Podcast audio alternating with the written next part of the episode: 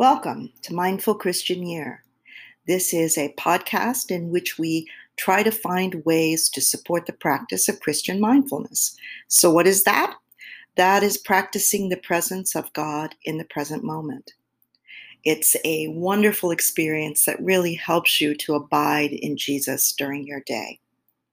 Today, we're going to talk about taking the Lord on a picnic. As summer starts to wind down, we may be able to spend more time outside enjoying Christian mindfulness. And pack, having a picnic with God is easy. All you have to do is pack a lunch filled with healthy food that the Lord wants you to eat.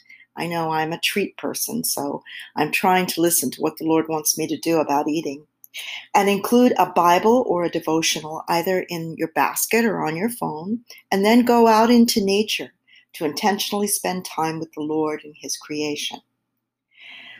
When you create this space with silence and beauty, it allows you to open up to hear the Lord's still small voice.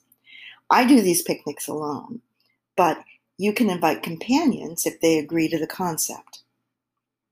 We spend so much time indoors, particularly if the weather is difficult. The concept of weather can help us to see the totality of God's creation.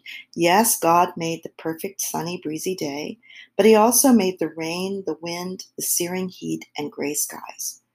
A daily walk in creation is always a good idea. For the picnic, we're talking about extending um, that time. So pick a time when you can devote at least an hour and when the weather is likely to allow you to be outside for at least an hour. Stay in the present moment. Thank God for the sky, for the insects, the trees, the grass, and everything else around you. Pray to God to bless the other people that you see. Quietly read your devotional or Bible and ask God to speak to you. Bring a journal if you'd like to think through questions or concerns. You can also add some fun to this you can bring some bubbles. You can watch some birds, bring a bird watching book to try to learn bird identification. You can borrow one a child's magnifying glass to look at the insects and just kind of revel in the wonder of nature. I God is such a great creator and his imagination is all around us. Doing this mindfully helps us all to feel God's presence in the present moment. Like many of you, I have missed having the opportunity to go on a retreat. It's been more than two years now. But this is a kind of a retreat you can take anytime, and you don't even have to wear a mask outside right now.